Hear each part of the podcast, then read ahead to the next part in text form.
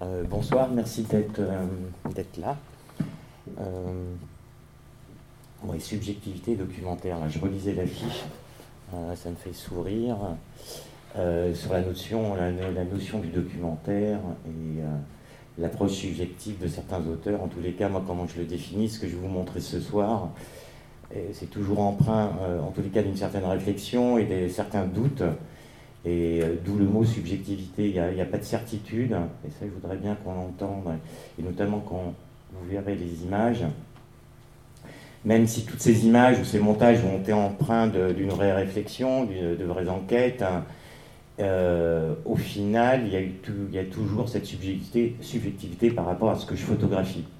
C'est-à-dire, il y a toujours le hors-champ. Le hors-champ, vous ne le voyez pas, et s'il y a un cadre, c'est un cadre choisi, donc j'ai voulu cadrer quelque chose. L'information ou pas est dans ce cadre, mais il y a le hors-champ. Et ce hors-champ, euh, voilà, il est quelque part. Et c'est pour ça que je parle souvent de subjectivité par rapport à, mes travaux. Et c'est donner souvent une notion d'avoir une approche, un, sentiment. Et à travers ces images, je ne suis pas là pour donner des réponses, mais plutôt pour en poser. Euh, alors c'est souvent les images qui parlent d'elles-mêmes, donc je vais peut-être... Euh, moi m'exprimer et vous montrer euh, certains travaux. Euh, je ferai juste une petite aparté par rapport à Sergi. Donc l'intervention que je fais, en, je ne vous montrerai pas des images ce soir, on n'aura pas le temps. Mais enfin, en tous les cas, il y aura une restitution euh, de ces travaux. Je dis au pluriel, donc il mon travail en résidence et bien sûr les, les travaux que réalisent les étudiants. Donc travaux qui ont été réalisés l'année dernière un premier groupe et cette année on continue, euh, on continue à travailler et chaque étudiant euh, apportera sa touche à l'exposition finale qui aura lieu au mois de juin 2017 euh, au, Carreau du Temple. J'ai dit Carreau du Temple, hein. ah, je suis parisien, excusez-moi. c'est terrible. bon, je vais vous parler de la Chine. Voilà. alors moi, c'est un pays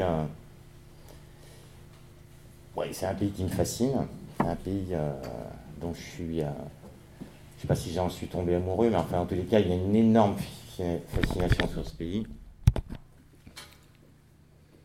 Et il me fallait l'aborder en, termes photographiques. Si je l'ai connu, c'était pas en tant que photographe, je dirais plutôt en tant que, entre guillemets, euh, promeneur, voyageur, montagne, voilà. je me suis permis donc de faire de la montagne en Chine en venant du Pakistan, en faisant le Mustagata. Donc ça, j'étais très jeune hein, à cette époque. Puis après, en 93, j'ai traversé le Tibet à pied pendant deux mois et demi. Et puis, il y avait cette passion qui était le cinéma et la photographie qui m'habitait depuis longtemps. Et puis, euh, un beau jour, j'ai envoyé, envoyé paître tout ce que je faisais auparavant et j'ai essayé de faire de la photo. Et euh, mon premier travail a été un travail que j'ai mené en Chine. Euh, j'ai commencé, je crois, en 97-98 à, vouloir travailler sur ce pays et en me posant des questions, un pays que je connaissais autrement que par la photographie. Euh, je, me suis, je me suis posé la question comment je pouvais parler de la Chine, qu'est-ce qui me fascinait en Chine et comment je pouvais l'aborder d'une autre manière, une autre manière que l'aborder les médias. À l'époque, 97, 98, voire un peu plus tard, 99, on parlait énormément de la Chine sur son développement économique, sur ces fameuses zones économiques spéciales qu'on développait sur la côte Est. Zones économiques spéciales, c'est des zones qui sont détaxées pour les entreprises étrangères. Et vous les connaissez, ces entreprises étrangères, notamment qui étaient liées au textile à l'époque et à l'électronique par la suite. Là-dessus, les médias sont beaucoup, beaucoup focalisés. On en a beaucoup parlé. Mais il y avait un autre aspect qui se passait, qui était concomitant à ce développement économique chinois. Il y avait un autre aspect, ça a été les, grandes réformes de Deng Xiaoping sur les usines étatiques. Les usines, les usines étatiques, et notamment qui étaient liées à la grande énergie euh, chinoise. L'acier, la métallurgie et le charbon. Le charbon qui reste encore aujourd'hui la première source d'énergie en Chine. Donc les grandes réformes de Deng Xiaoping ont donné lieu à une mise à pied, une fermeture sur une dizaine d'années de milliers d'usines et donc de millions de personnes qui ont été mises à pied. Ces zones se situent dans les Liujiang, enfin le nord-est chinois et le centre. Et bon, je suis allé, entre guillemets, me promener là-bas. Je prenais un billet d'avion, j'allais en Chine, et j'ai passé deux mois, trois mois à arpenter ces villes où il se passait ce phénomène de, de chômage, de corruption. Un phénomène qui a été, à mes yeux, et si on en parle avec euh, des Chinois, la seconde révolution culturelle euh, en Chine. Alors, il y a eu des conséquences énormes en Chine. Ces millions, on compte, on a pensé à peu près 200 millions de personnes qui sont tombées au chômage. Et les conséquences ont été euh, bon, assez dramatiques pour ces personnes. Donc il y a eu un système migratoire, en les cas une vague migratoire énorme en Chine à cette période, sur à peu près une dizaine d'années. Vague migratoire sur la côte Est, donc ces gens qui ont quitté leur ville où ils avaient le plein emploi. Parce que l'ouvrier à l'époque maoïste était en haut de la pyramide. Alors même si Mao a eu le pouvoir grâce aux, paysans, la grande marche euh, chinoise, il avait mis, il avait installé le monde ouvrier en haut de l'échelle sociale chinoise. Ces gens-là avaient plein d'emploi, avaient de la sécurité sociale, avaient un logement. Et je dirais presque du jour au lendemain, une dizaine d'années, ces gens ont tout perdu. Et on en subit indirectement ou directement les conséquences en, Europe, et notamment en France. Alors pour ceux qui vont à Paris, par exemple, sur, la, sur Belleville, quand vous voyez toutes ces femmes qui arpentent les rues, qui se prostituent, qui ont un certain âge, généralement, je dirais pas à 100%, mais à 98%, ces femmes sont des femmes d'ouvriers ou elles-mêmes anciennes ouvrières ces usines d'État. Voilà, donc euh, j'ai passé grosso modo 8, 9, enfin, une huitaine d'années à, travailler sur euh, cette thématique. Et je vais vous montrer un montage, un film hein, qui a été fait sur Final Cut. Enfin, c'est un ensemble d'images qui traite en fin de compte, à ma façon, de façon très subjective, presque cinématographique, sans très peu d'informations dedans. Mes images, elles ne donnent pas d'informations. C'est souvent des associations d'images qui vous, donnent à penser et à réfléchir sur euh, le phénomène que je traite. Donc, vous m'excuserez, ça prend toujours un peu de temps avec l'ordinateur. Arrête, arrête. Non, non, peut-être. Euh, oui, vas-y. Bien.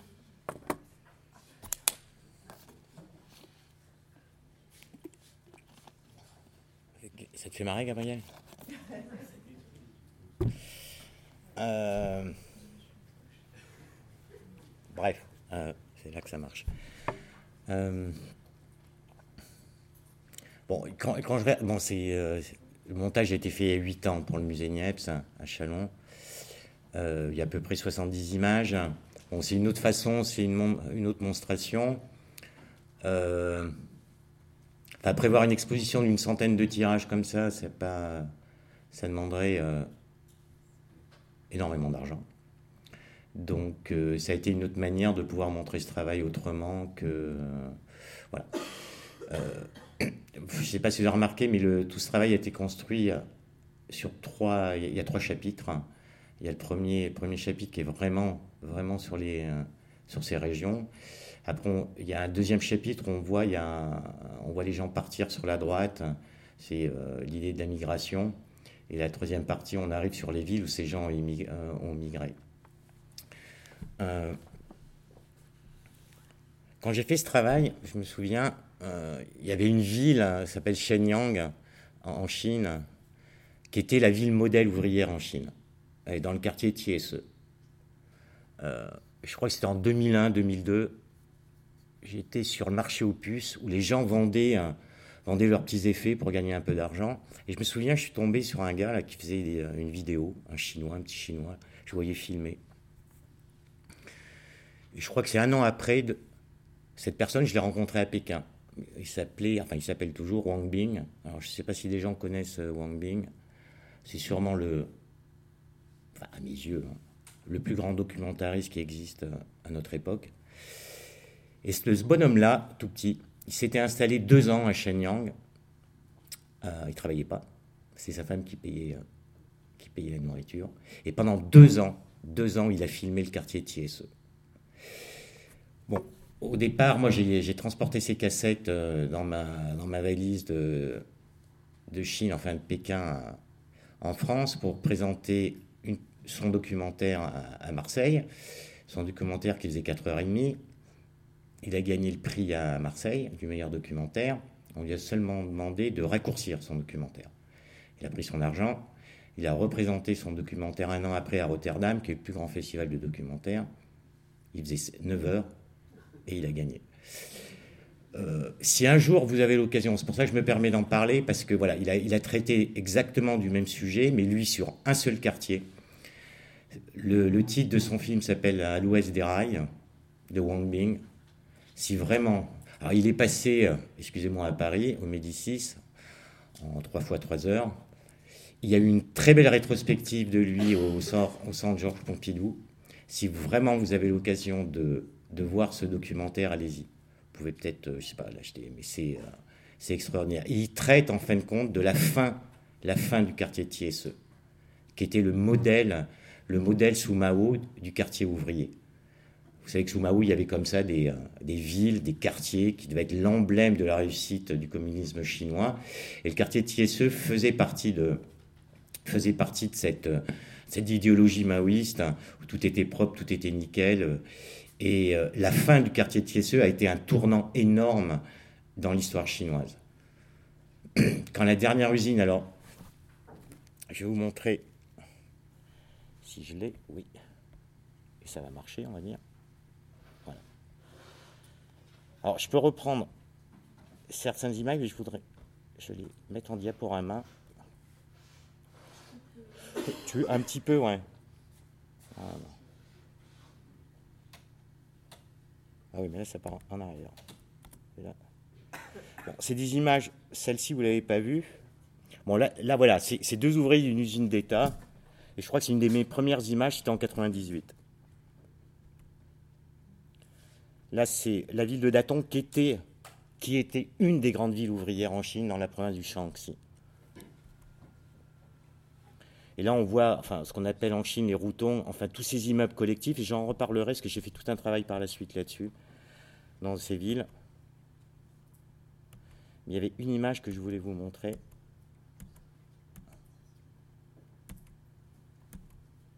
Voilà, c'est celle-ci. Et là, normalement, ça va s'arrêter. Alors, j'ai eu la chance, c'était en 2004. Ça part, bien sûr. Hein. C'était en 2004. Et j'avais eu une, aide du. C'était le Monde 2 à l'époque. Ça ne veut vraiment pas rester. Hein c'est le dernier mur de la dernière usine d'État à Thiesse, à Shenyang. J'ai fait cette photo, je crois, au mois de janvier. Euh, et j'ai eu un, bon, voilà, c'est un coup de bol euh, invraisemblable. C'est, le dernier pan des usines d'État dans le quartier de Thiesse à, Shenyang. Donc j'allais souvent dans cette ville, j'allais souvent photographier euh, ce quartier. Et je ne sais pas si vous l'avez remarqué, alors ça c'est les trucs de photographe ou les trucs de cinéaste. En tous les cas, je photographie généralement en hiver. Donc euh, j'allais en Chine à partir du mois d'octobre et j'ai arrêté d'y aller, euh, on va dire fin mars, début avril. Parce que les lumières, bon, les lumières sont extraordinaires. Il y a vraiment cette matière et cette pureté de, l'air, en tous les cas de la lumière que je recherchais. Avec un traitement de l'image assez spécial. Alors je ne fais que du film, que de l'argentique je n'utilise pas du tout le numérique. Donc tous les, c'est, c'est que des images qui sont faites sur euh, ben, du film, de la Trix, et c'est des films que je pousse. Alors pour ceux euh, qui sont peut-être pas, qui connaissent peu la photographie, donc voilà, c'est des films de 400 A que je pousse à 700, à 1600. Donc ce qui crée un certain grain sur l'image. Et c'était pour retrouver cette texture de ces villes industrielles. Et on peut le voir sur d'autres images peut-être, hein. là moins mais si je pars en arrière, voilà des, ce genre d'image, ce genre d'image. Alors là, c'est ce qu'on appelle des scans. Hein. Mais en fait, tout, euh, à part le montage, toute mon approche est aussi liée au tirage. C'est-à-dire que je fais mes tirages sous agrandisseur. Et il y a vraiment un désir de, de cette matière sous l'agrandisseur. D'où l'utilisation du film, d'où l'utilisation d'un certain traitement du développement Là, là, je vous parle de la forme. même si euh, souvent il y a une contradiction entre le sens et la forme, je vais plutôt privilégier le sens plutôt que la forme. Mais dans ce travail-là, il y avait vraiment une recherche de, cette matière de cette matière argentique et du grain sur toutes mes images. Là, sur celle-ci, par exemple. Là, je pense qu'elle est assez, assez flagrant.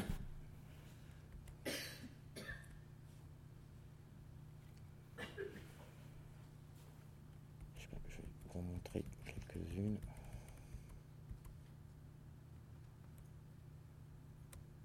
je vais vous montrer celle-ci. Vous l'avez vu tout à l'heure sur le film. Alors cet homme-là, voilà, ça c'était un, des phénomènes, ça ne veut vraiment pas rester. Hein.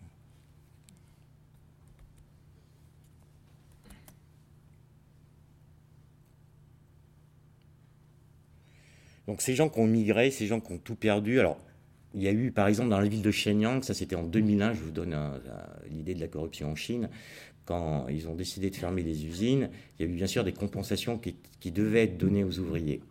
Le maire de Shenyang a eu la bonne idée de tout garder pour lui. Euh, bon, il a été condamné à mort. Euh, cet homme, cette photo, je l'ai prise à Pékin. Cet homme venait, était un ancien ouvrier. Et ce qu'on appelle à Pékin, il y avait, euh, on pouvait aller voir l'empereur, c'est-à-dire porter plainte. Et dans le quartier sud, au troisième périphérique sud de Pékin, il y a un bureau de plainte qui accueille toutes les plaintes de tous les Chinois. Bon, malheureusement, comme ça, ça a l'air très bien, mais ça ne se passe pas du tout comme ça. Ces gens sont généralement pourchassés par les sbires des provinces euh, d'où ils viennent pour les empêcher de porter plainte.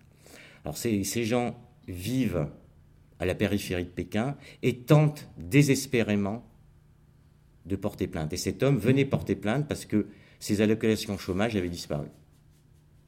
Et il y a eu un, alors ça je vous encourage aussi de le noter, un formidable film sur ce qui s'appelle La Cour des plaignants d'un cinéaste qui s'appelle Zhao Liang.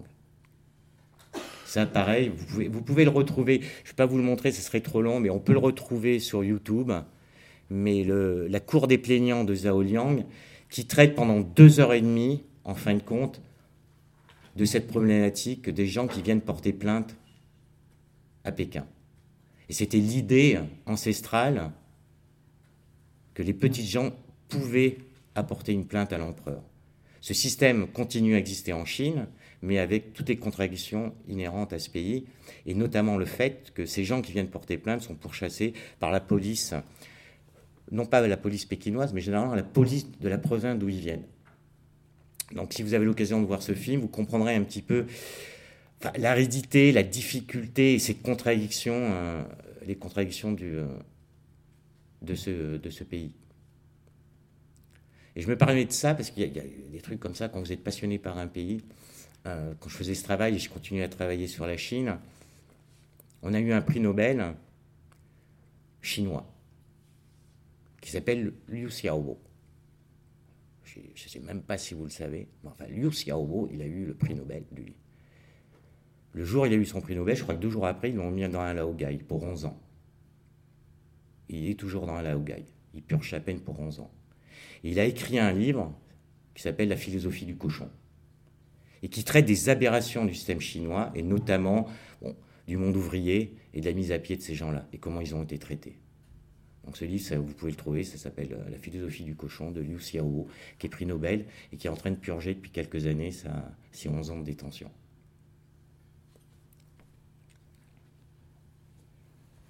Euh, Caroline, tu peux rallumer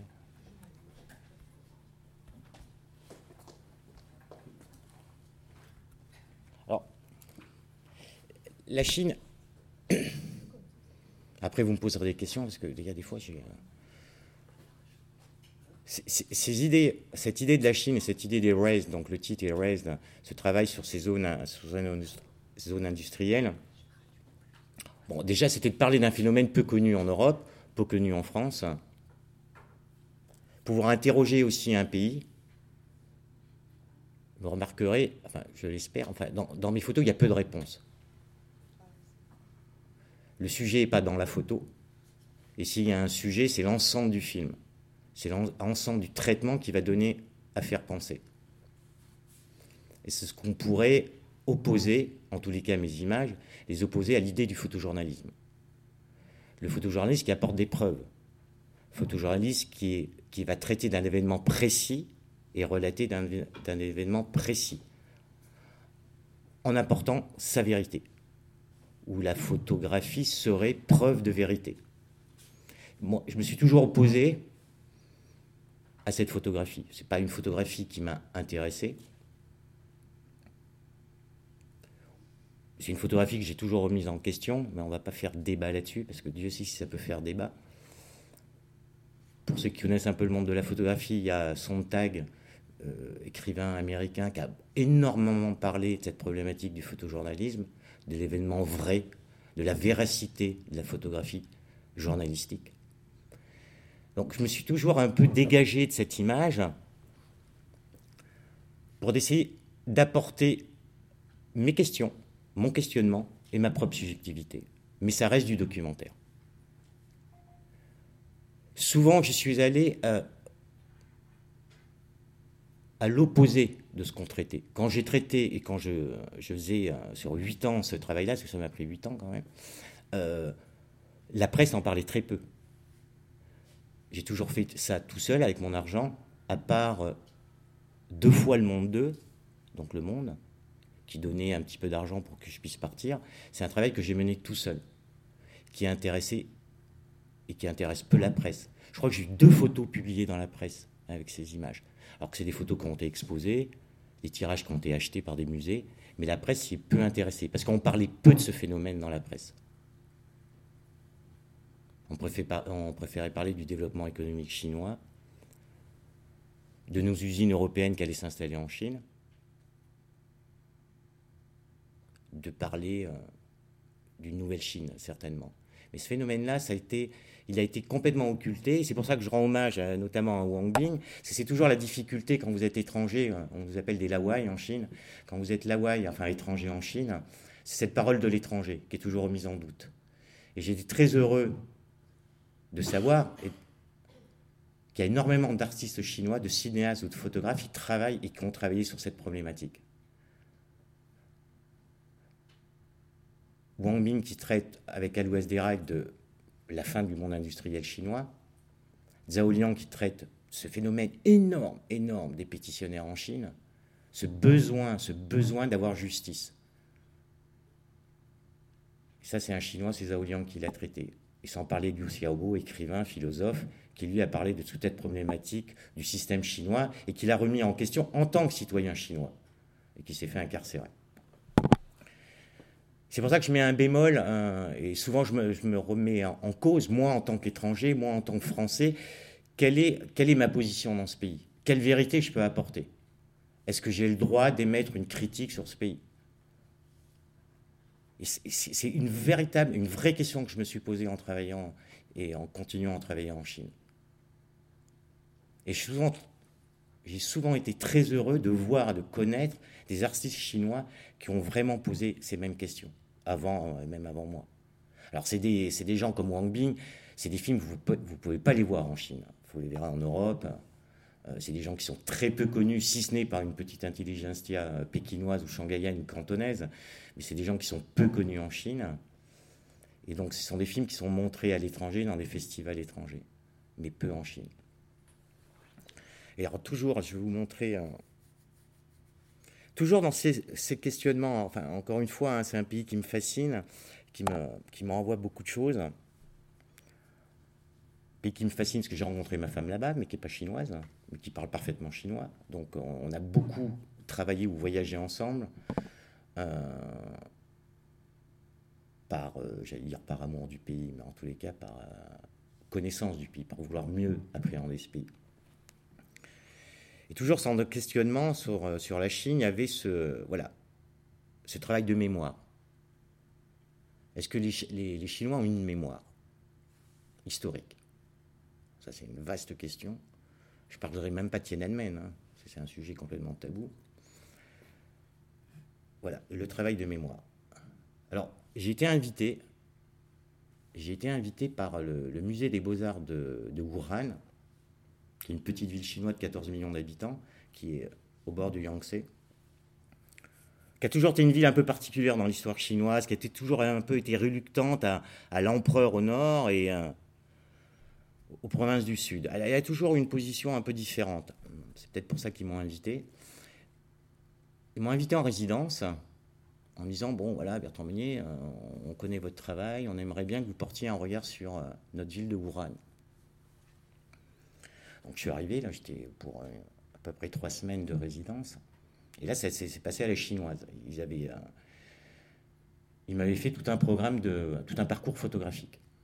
Tous les lieux historiques, touristiques que je devais photographier. Donc là, il y a un peu il y a eu un échange, euh, des échanges verbaux enfin, assez durs. À la fin, je leur ai expliqué que je voulais travailler sur un aspect très particulier de, leur ville, qu'il fallait me laisser, euh, me laisser travailler. Bon, et je vais vous montrer les images. Euh,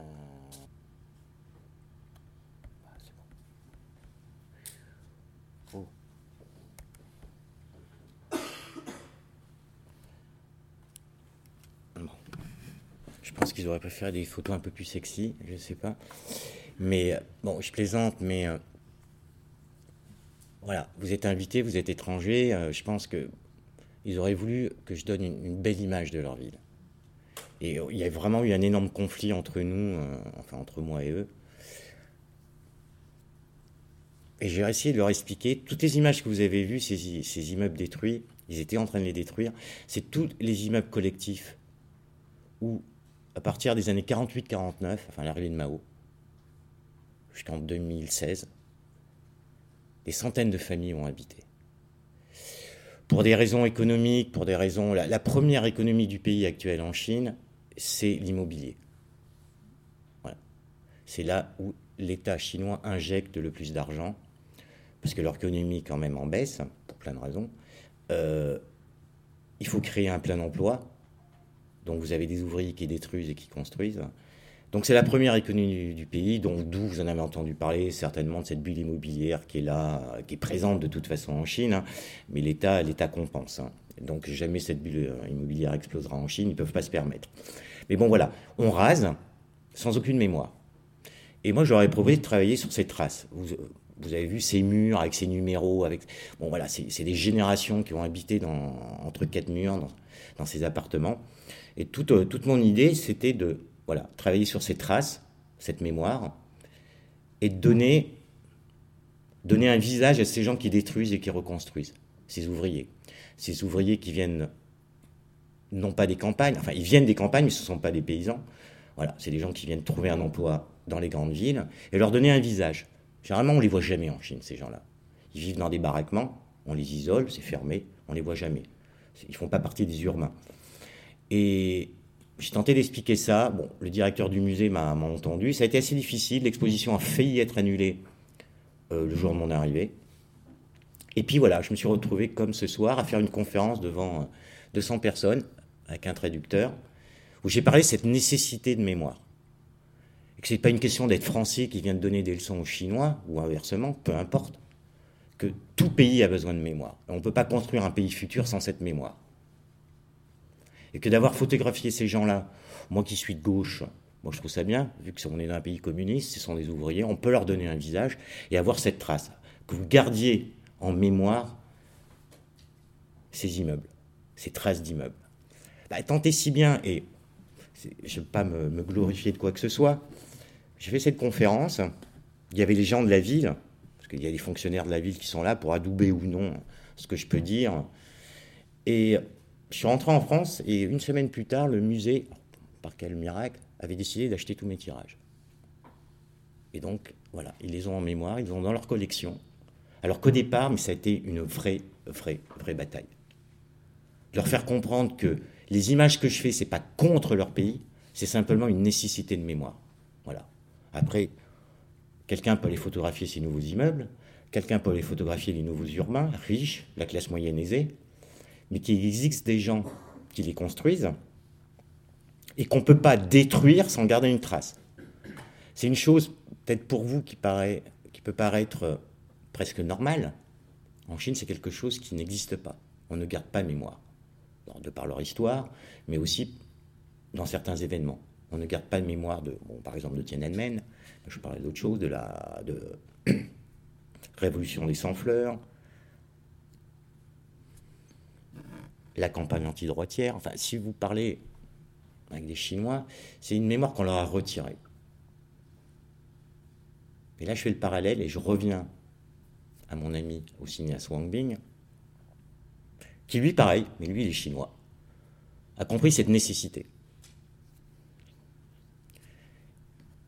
Et il s'est dit, ce serait pas mal que je fasse un film sur les, les camps antidroitiers. Alors, ça s'appellera, euh, je ne sais pas si ça vous parle, les, les camps antidroitiers, mais enfin, ça a été d'une, d'une férocité, pour employer un mot faible. Il a voulu faire une fiction. Et avant de faire cette fiction, il s'est dit, je vais aller retrouver des survivants. il en a retrouvé, parce qu'il voulait, baser son scénario sur des, euh, faits vrais il a notamment retrouvé Fang Ming, une femme qui s'appelait Fang Ming. Il en a fait un documentaire. Encore une fois, je vous encourage à regarder ce documentaire. Bon, il fait que trois heures celui-ci. Et pendant trois heures, face caméra, cette femme raconte son expérience dans un camp antidroitier. Je ne sais pas si vous avez euh, Chamalov, euh, les camps de la récit de la Colima, les camps staliniens. Euh, ben voilà, Feng Ming, c'est les camps droitiers en Chine, c'est d'une, c'est d'une force. Et ce besoin de mémoire, encore une fois, c'est un film qui est impossible à voir en Chine, mais voilà, il existe. Et peut-être dans 10, 15, 20, 40, 50 ans, euh, les citoyens chinois auront accès à, cette mémoire. Et ayant fait ce documentaire, il a fait sa première fiction, qui s'appelle Le Fossé, et ça, c'est encore un film que je vous en... C'est une vraie fiction sur les camps antidroitiers en Mongolie intérieure. Voilà. Je peux rien insister sur tout le travail du documentaire, cette subjectivité. Je ne sais pas si je touche à quelque chose, mais il y a ce besoin de garder en mémoire des aspects de l'histoire, de les questionner. Je ne suis pas là pour apporter des preuves, de toute façon j'en serais bien incapable, mais en tous les cas de pouvoir questionner euh, déjà me questionner, parce que moi j'ai un énorme plaisir à me questionner en pratiquant la photographie, et peut-être aussi à questionner le public, et s'interroger sur la Chine, et peut-être d'aller chercher quelque chose sur ce pays autrement que, parce que je n'ai pas encore parlé, ou très peu, par les médias. Voilà. Et ce sont des informations, généralement, qu'on ne trouve pas, ou très très peu, dans, dans les médias courants. Voilà. Wang Bing, vous ne le verrez jamais à la télé. Arte a, produit un de ses films. Il a, il a, fait un 59 minutes pour Arte sur les, les, conducteurs, de, les conducteurs de camions de charbon. Mais voilà, ces films, on ne peut pas les voir. Il faut, voilà, c'est destiné, il faut les voir dans des cinémas à c'est bien dommage. Voilà, ces questionnements. Bon, la, Chine, ça a vraiment été pour moi, et ça le reste, hein, parce que là, j'y étais encore il y a quatre mois. Ça a été vraiment, vraiment, je dirais, la base de mon travail la base de ma réflexion photographique, comment aborder un pays sans lui donner des, une leçon, comment le questionner sans apporter euh, voilà, des réponses toutes faites. Toujours me remettre en question par rapport à ce pays. Ça, c'était euh, voilà, un cheminement qui m'a pris 8-9 ans, en tous les cas pour le, ma première série Erased, et qui m'a permis par la suite, après, de, de me dire il est peut-être temps que je travaille sur mon pays me dire, tiens, ce serait pas mal que si j'avais la même approche sur mon pays que je l'ai eu sur la France. Dire comment on peut aborder, la France. En termes photographiques. Ça, c'était un questionnement. Et ça m'a pris beaucoup, beaucoup, beaucoup de temps avant de me dire, tiens, je me sens prêt, je me sens capable de dire, tiens, je vais essayer de toucher quelque chose sur mon pays sans tomber dans tous les travers euh, photographiques, euh, de vidéos, télévisuelles, euh, presse, qu'on peut voir, euh, généralement au quotidien sur nos médias. Voilà, donc c'était ma transition pour vous montrer un, voilà, un travail, un travail, euh, toujours c'est un travail de commande, hein, j'étais invité par un musée, c'est la ville de Clermont-Ferrand qui m'a invité. Et il dit, ce serait bien que, voilà, suite à d'autres artistes qui étaient venus, à travailler sur, euh, sur notre ville. Bon, bref. Euh, moi, j'ai voulu travailler sur un quartier, euh, c'était le 48e quartier créé par Emmanuel Valls à l'époque. C'est voilà, les zones sensibles, les zones quartiers prioritaires. Donc voilà, c'est un quartier où ça, ça tourne pas très rond pour certaines personnes. Il y a eu pas mal d'événements. Il y a eu, voilà, la presse s'en est emparée. TF1 est venu. Enfin voilà, il y a eu des choses qui sont passées sur le journal de 20h de TF1, sur France 2.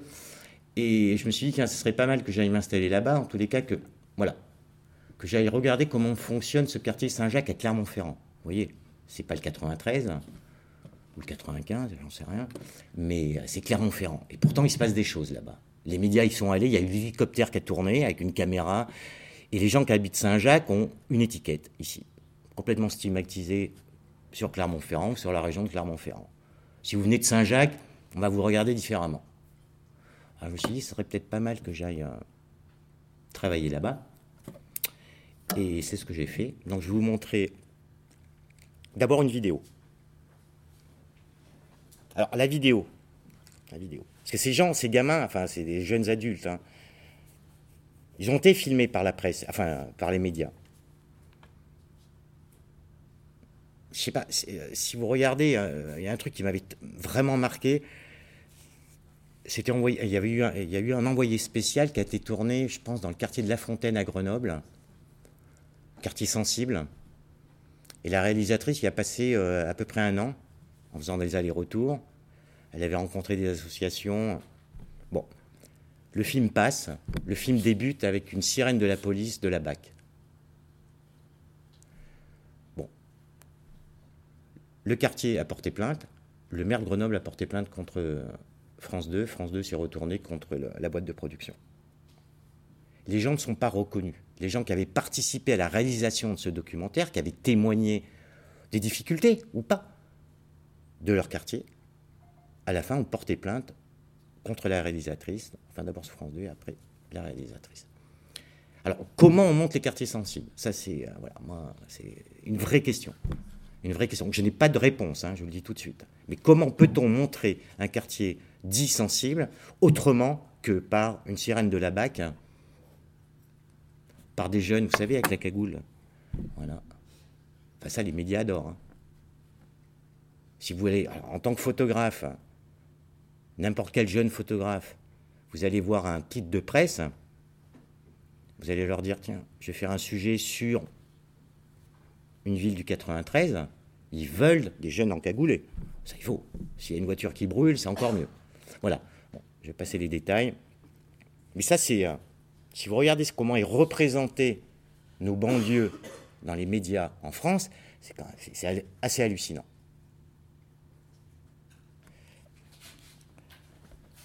Alors, attendez, parce que là, il faut que je fasse VLC. Non, là.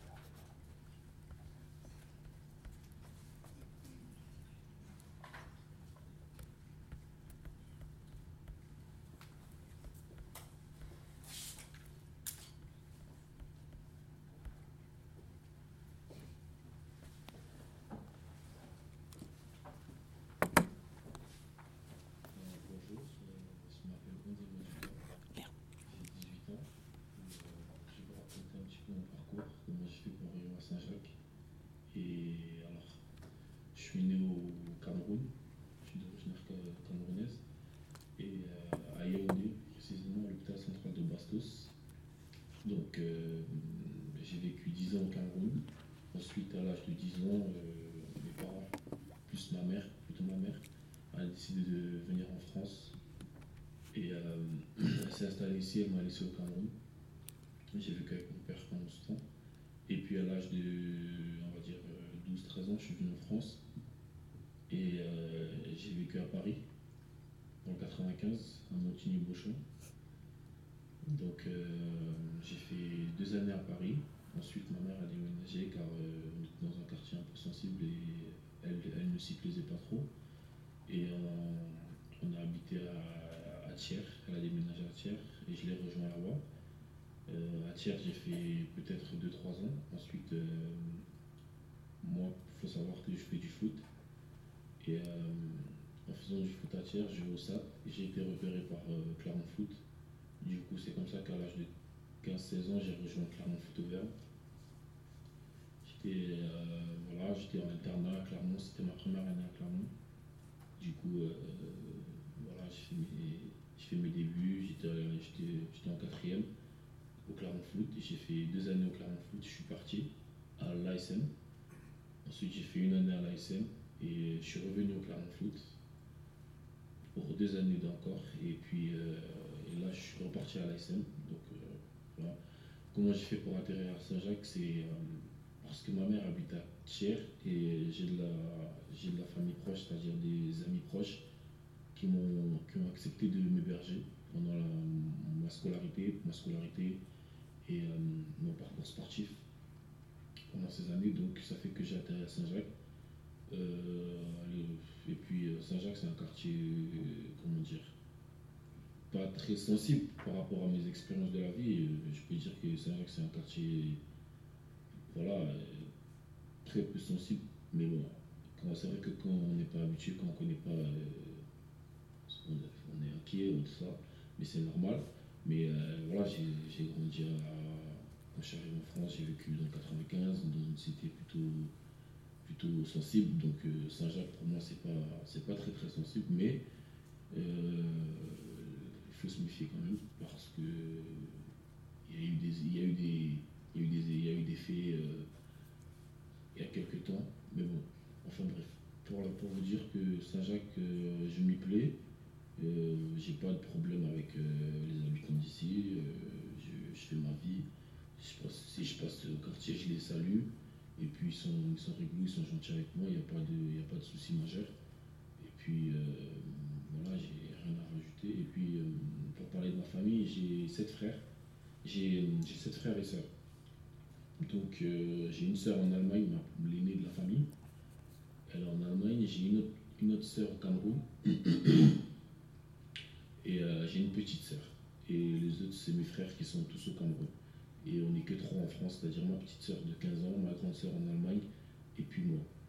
Donc euh, voilà, ma sœur, elle fait des études, elle, est euh, directrice d'un hôtel en Allemagne. Ma petite sœur, elle, est en troisième. Et moi, j'aimerais, euh, j'aimerais être steward dans ma vie plus tard. J'aimerais, faire steward parce que j'aime le contact avec la clientèle. Et voilà. Et ça, c'est un choix second je devrais dire, parce que euh, je vise, j'aime, j'ai pour objectif d'être footballeur professionnel. Je m'en donne les moyens et j'espère y arriver. Et euh, on ne sait jamais si ça marche pas, si je me casse une jambe de moins, c'est pas ce que je souhaite. Mais euh, j'aimerais, j'aimerais continuer mes études, j'aimerais continuer l'année prochaine en BTS pour mener à bien mon projet. Et voilà. je, vous remercie de votre écoute. au revoir.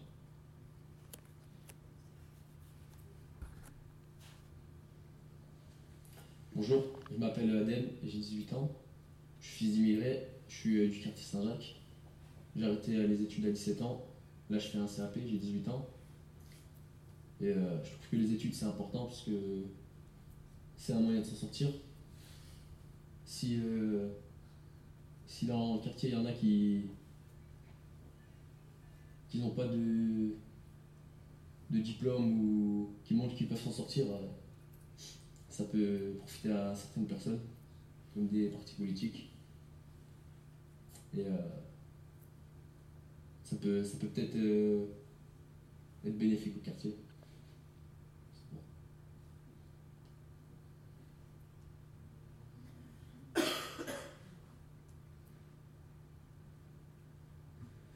Donc je m'appelle Kajim, j'ai 27 ans, j'habite à Saint-Jacques depuis 1995. Euh, je suis née en Irak. Pour des raisons politiques, on a dû quitter le pays. Donc, je suis arrivée en France en 89. J'étais au début à Massad, dans un village creusois, enfin dans le Limousin. je suis arrivée ici en 95, donc à Saint-Jacques directement. Là, j'ai fait ma scolarité dans, des, écoles privées et le lycée donc à Jeanne d'Arc euh, après, je me suis, j'avais envie, en fait, j'aimais bien les langues, donc euh, j'avais envie de devenir traductrice-interprète. Donc là, je me suis tournée vers une licence euh, langue étrangère appliquée en anglais, arabe et italien. Et voilà. Là, j'avais fait un stage en deuxième année en interprétariat et je me suis rendu compte qu'il manquait la dimension en fait, économique qu'on avait euh, dans les langues étrangères appliquées. Parce que c'est appliqué au commerce, au droit, à l'économie, à la comptabilité, enfin tout ça. Mais j'ai quand même été prise après en tant que traductrice-interprète pour un cabinet de, de services linguistiques. Donc je, je, travaillais souvent avec l'OFI, le CADA, enfin, pour les demandeurs d'asile, où je faisais aussi des traductions de documents officiels en fait. Après, là, donc, je me suis tournée vers un master euh, compétitivité internationale des entreprises, où là, on avait euh, vraiment tout ce qui était dimension commerce, et en gardant justement le, les langues aussi.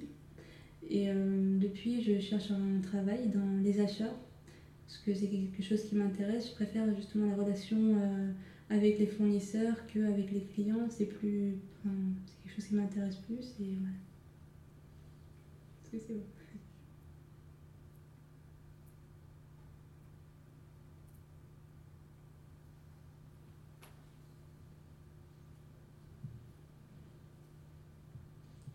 Bonjour, je m'appelle Ryan, j'ai 18 ans, je suis euh, d'origine, euh, je suis né à Clermont-Ferrand, en France, je suis né à Saint-Jacques, j'habite à Baudelaire, maintenant j'habite sur Claude Bernard. Je suis d'origine algérienne, j'ai euh, un frère et une sœur. Ben, j'habite ben, le quartier depuis tout petit.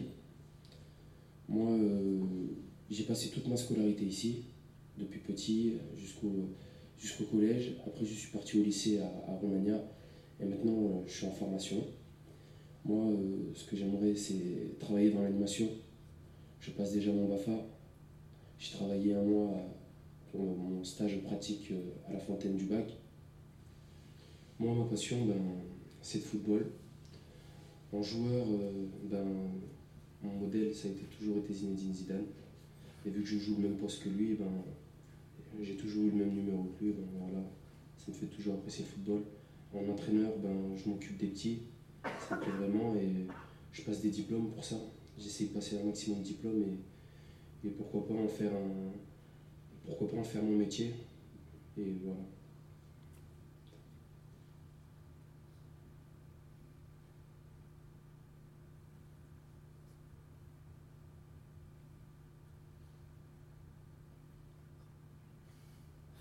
Moi, je fais un CAP, c'est pas, c'est pas un grand signe de réussite, mais ça peut être euh, le début. Je commence par un CAP, je peux finir patron, je peux ouvrir des entreprises. Euh, comme ça, je peux m'en sortir. Le système scolaire, ça ne me convenait pas. Voilà. C'est bon.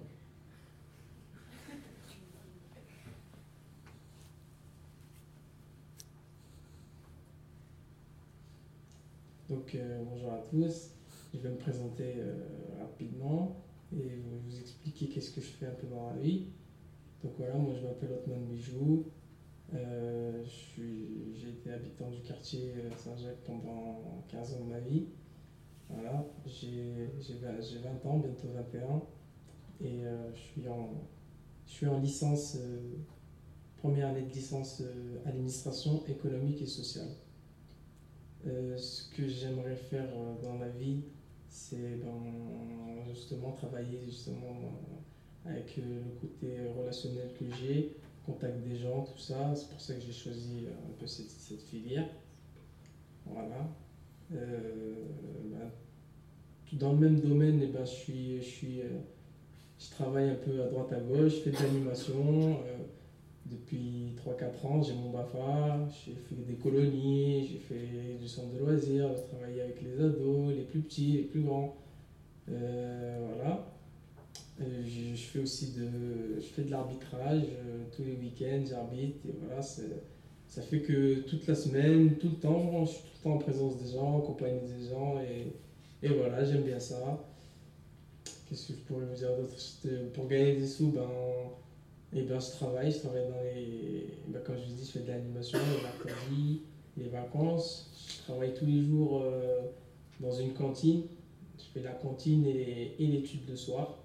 Voilà, et toujours avec les enfants, on travaille. Euh, le soir, on, fait, on propose des animations, on les, on les fait du bricolage, des activités sportives. Et, voilà, ça, c'est voilà ce qui remplit ma vie. Et voilà, je suis, je suis très content.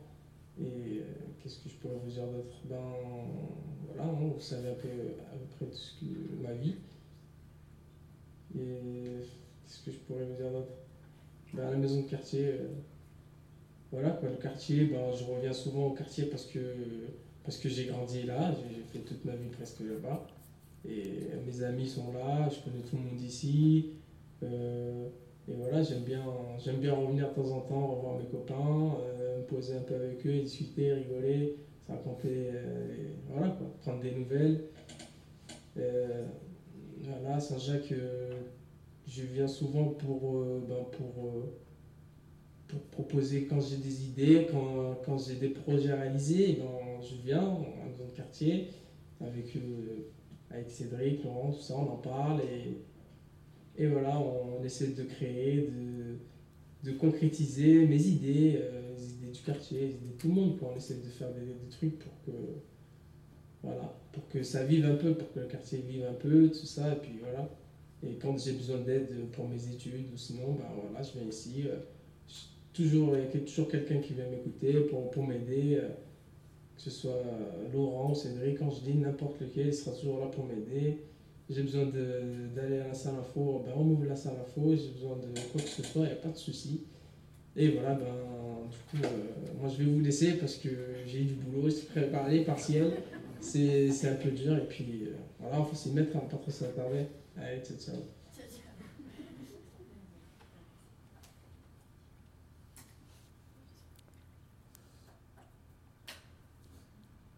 Je m'appelle Fanta Kava, j'ai 20 ans, je suis d'origine guinéenne. Euh, je, suis, je suis née euh, en Lozère, à Mont dans 48. Euh, mes parents sont ici depuis quelques années. mon parcours professionnel, j'ai été à Marie-Laurence à Rayon en comptabilité pendant trois ans. Ensuite, j'ai fait une capacité en droit à la fac universitaire à, la Rotonde. j'ai ensuite Enfin, j'ai ensuite voulu euh, changer de, profession et me diriger plus euh, dans la vente. Donc euh, aujourd'hui, je suis vendeuse en prêt-à-porter H&M, qui se trouve au Carré Job.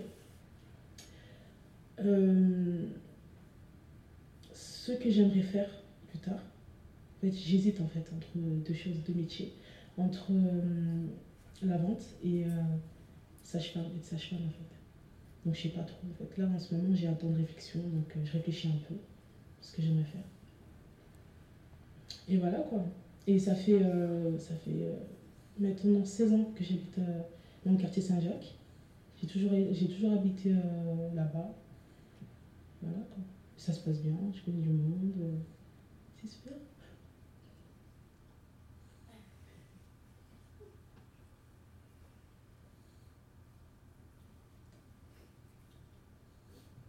Je m'appelle Imad Alud, j'ai 18 ans. Euh, j'habite à Saint-Jacques euh, depuis ma naissance. Je suis né ici. Et euh, bah, ensuite, je suis allé à l'école primaire de Jean Massé. Puis je suis allé au collège où, c'était un peu difficile. J'ai commencé à déraper à droite à gauche, plus suivre en cours et tout. Ensuite, arrivé au lycée, bah, j'ai grandi mentalement. Donc bah, j'ai commencé à suivre. En plus, fait, je faisais une formation qui me plaisait bien. Donc euh, j'étais à fond dedans. Bah, jusqu'au jour où euh, euh, ma terminale cette année, bah, moi et ma copine on a eu un enfant. Alors qu'elle a, elle a 17 ans et elle est encore au lycée. Du coup, bah, j'ai arrêté les cours alors que je devais passer mon bac pour chercher du travail ou une formation où j'étais rémunéré. Et après mes recherches et tout, bah, j'ai trouvé une place à Michelin alors que personne n'y croyait, j'étais le seul à y croire, euh, moi et ma copine. Du coup, je me suis donné à fond et bah, maintenant j'ai un contrat pour euh, juin 2014. Je tenais aussi à parler euh, de, bah, de, ma vie avec ma copine et pour l'enfant à venir. C'est que au début, je pensais que ça allait me paraître compliqué vu qu'elle elle était, chrétienne portugaise et moi j'ai un musulman. Bah, au final, bah, entre nous, ça se passe bien, puisque on a trouvé plein d'arrangements par rapport à, par rapport à la religion. Donc, euh, ben, par exemple, pour l'enfant, ben, il n'aura pas de religion imposée pour sa naissance. Il aura le droit de choisir euh, ben, quand il aura l'âge. Et c'est que, enfin, ça tient lui, ça, c'est lui qui, choisira. Et pour le prénom, ben, vu que on vient de. Enfin, que on de deux cultures différentes, quoi, ben, on, a, on, a, on a décidé de trouver, ben, de composer un prénom de mes origines et des siennes. Du coup, ben, on a décidé de l'appeler euh. Et ben, en espérant que quand il, quand il sera là, ben, tout se passera bien.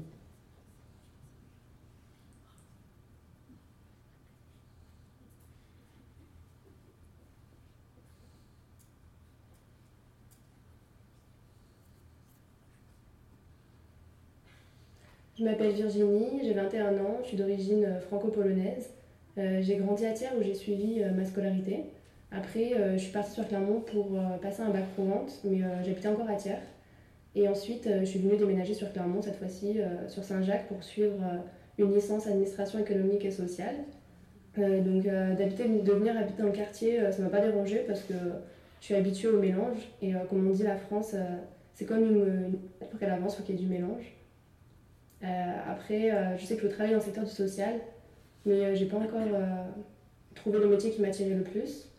Par contre, j'ai une passion, c'est l'humanitaire. Et d'ailleurs, je suis partie un mois au Togo pour faire une mission de solidarité internationale. Donc, j'ai effectué du, soutien scolaire le matin et de l'animation l'après-midi. Et la première chose qui m'a choquée en arrivant, c'est la différence de mentalité. Bah, Là-bas, ils ont rien et ils ont quand même la patate. Ils ont sourire et tout, alors qu'ici, on a, on a tout ce qu'il nous faut et on n'est pas, on pas content, tout le monde se plaint. Après, pour en venir à mon soutien scolaire, euh, ce que j'ai remarqué, c'est que le matin, euh, on faisait de, des cours de français, alors que c'est pas leur langue euh, maternelle. Donc je pense que c'est pour ça qu'il y a un niveau bah, assez faible dans, dans les écoles. Et après, dès mon retour en France, là c'était le choc. J'ai repris les cours directement à la fac et euh, bah, je déjà constaté, mais j'ai revu encore cette fois-ci mieux qu'il y avait euh, des inégalités entre euh, tous les étudiants. En fait, on vient pas tous euh, du même milieu social. Il y a quand même la majorité qui viennent de milieux aisés. Après, on part pas tous avec les mêmes chances non plus parce que on n'a pas même le même capital culturel, on n'a pas les mêmes ambitions, on n'a pas la même façon de parler, on n'a pas la même façon d'être. Enfin, en gros, on n'est pas dans le même délire.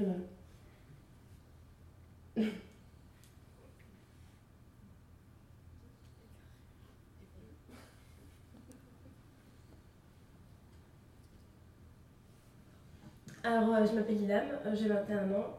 Euh, j'ai passé la majeure partie de ma vie à Clermont-Ferrand, à Saint-Jacques. je peux la refaire euh, j'ai passé la majeure partie de ma vie à Saint-Jacques, euh, 20 ans.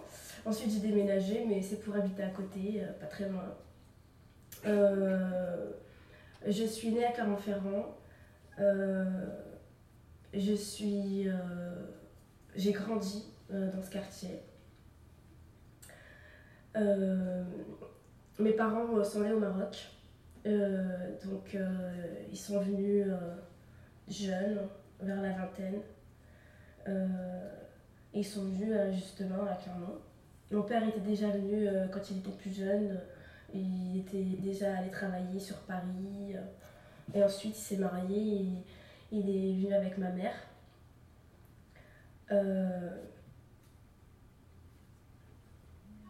Ensuite, euh, ben, euh, je suis donc euh, la dernière de- d'une famille de cinq enfants. J'ai trois frères et une sœur.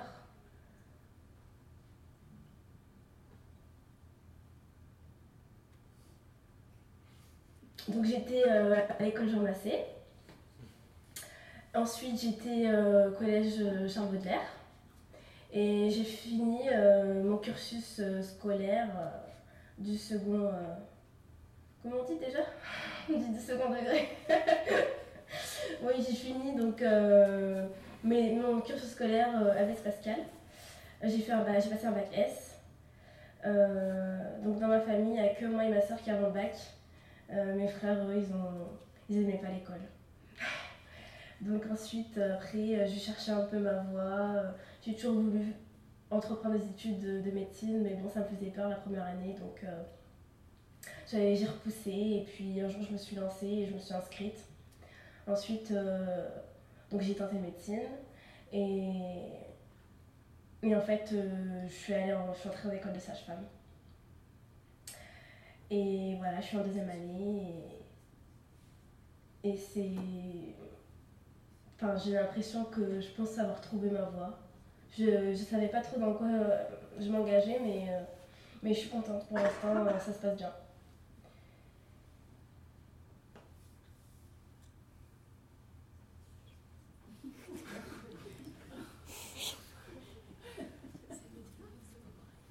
Bonjour, je m'appelle je m'appelle Mohamed.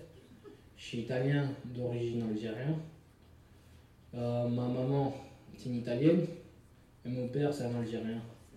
Et mon père a quitté son pays pour euh, entrer en Italie, d'où il a rencontré ma mère. Et voilà, après je suis né. Donc euh, ça fait. J'ai vécu 13 ans en Italie. Je suis né exactement à Naples. Bah voilà, à bord- au bord de la plage. C'est le soleil. Voilà.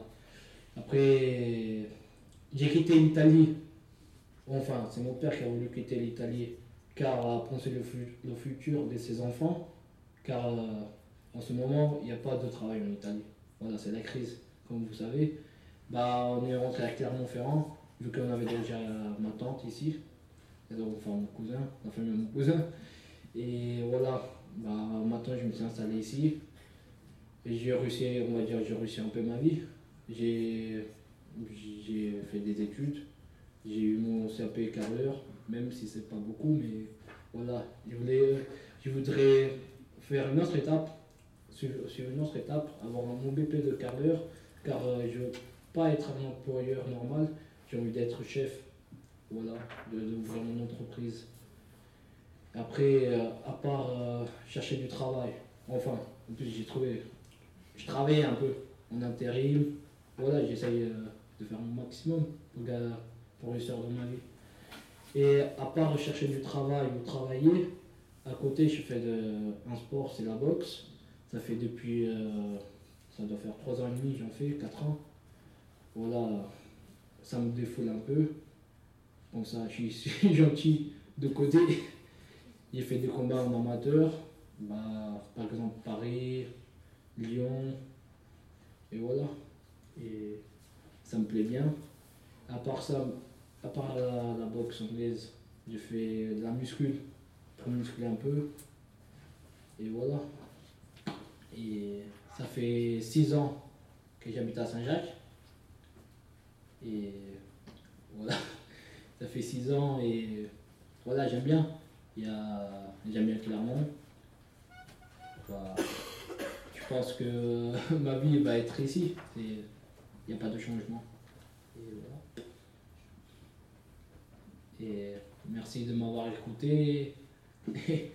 Et voilà, pour vous dire que c'est pas qu'on habite dans un quartier comme Saint-Jacques, au Croix-Néra ou je sais pas quoi, qu'on est rien. C'est. Voilà. faut garder l'image positive. Comme moi, par exemple. Il y en a tous. Il y en a qui font CAP plomberie, il y en a qui ont le bac. Voilà, c'est pas qu'on est là pour. euh, on cherche pas les ennuis. Voilà. Parce qu'il y en a deux ou trois qui font les. euh, comment on dit. euh, pour pas dire de gros mots, qui foutent un peu le. Comment on dit Voilà, les conneries. C'est pas parce qu'il y en a deux ou trois qui font des conneries que le reste. euh, on n'est pas tous pareils. Voilà, c'est pour vous dire ça. C'est tout. Merci.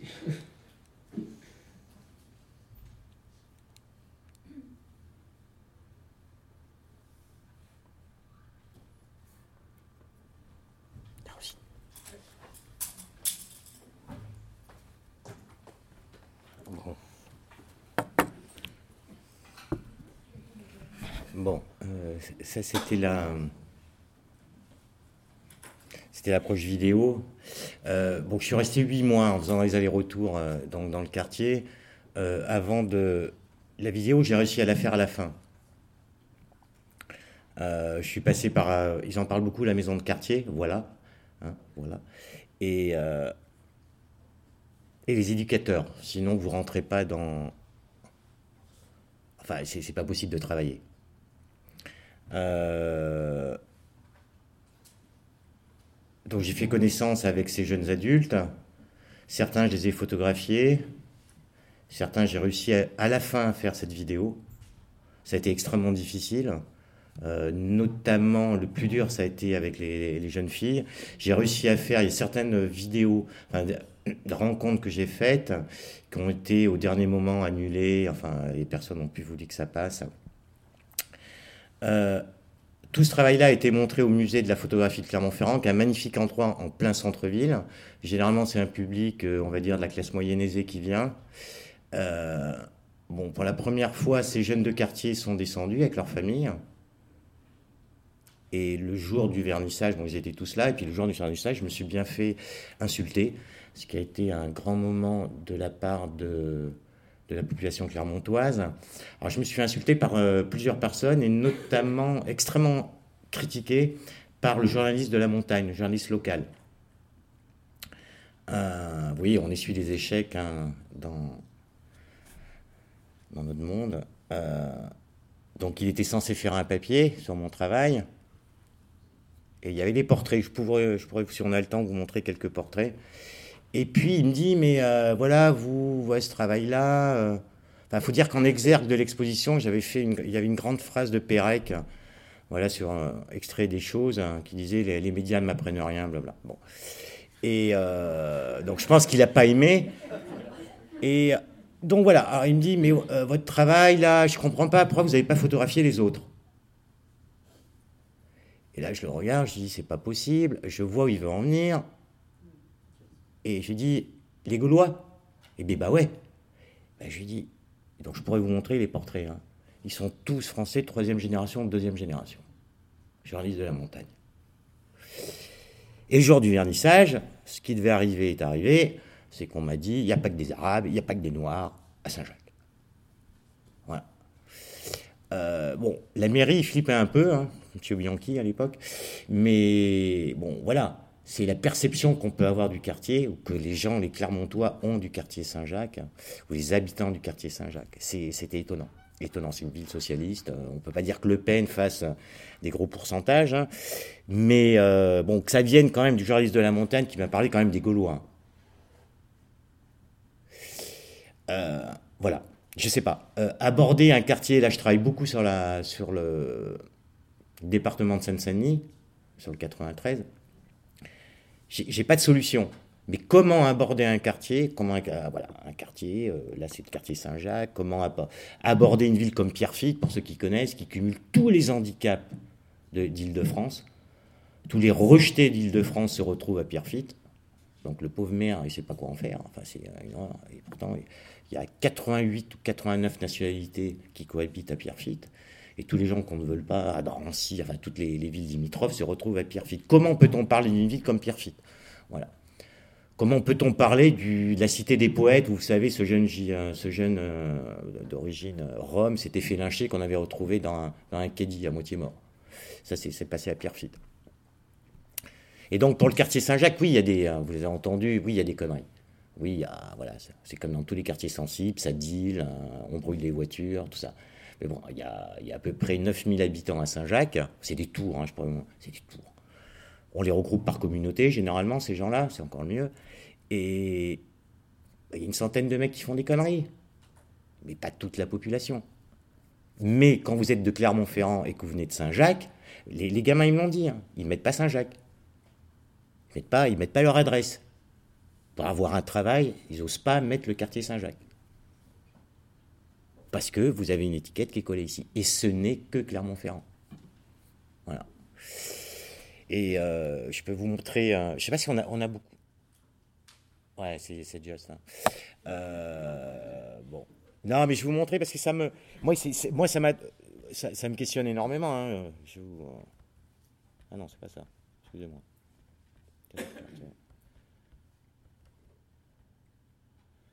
Et je vais vous montrer les. Je me souviens, voilà, c'était. Euh,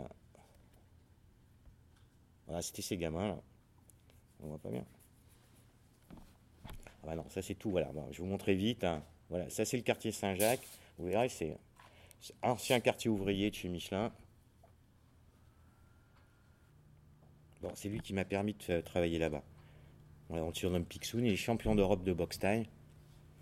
Et voilà, c'est la personne. Euh, voilà, ça se termine là-dessus sur le podium. Voilà.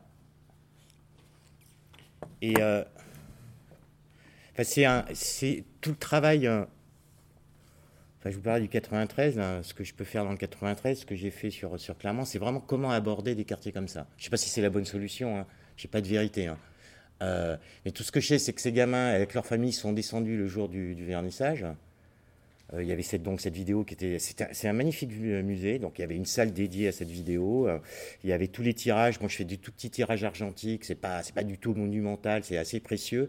Et ces gamins de deuxième ou troisième génération se retrouvaient accrochés dans un musée, enfin le musée de la photographie de Clermont-Ferrand, où ils n'avaient jamais mis les pieds, où il y avait tout ce public de classe moyenne aisée qui, qui venait les regarder.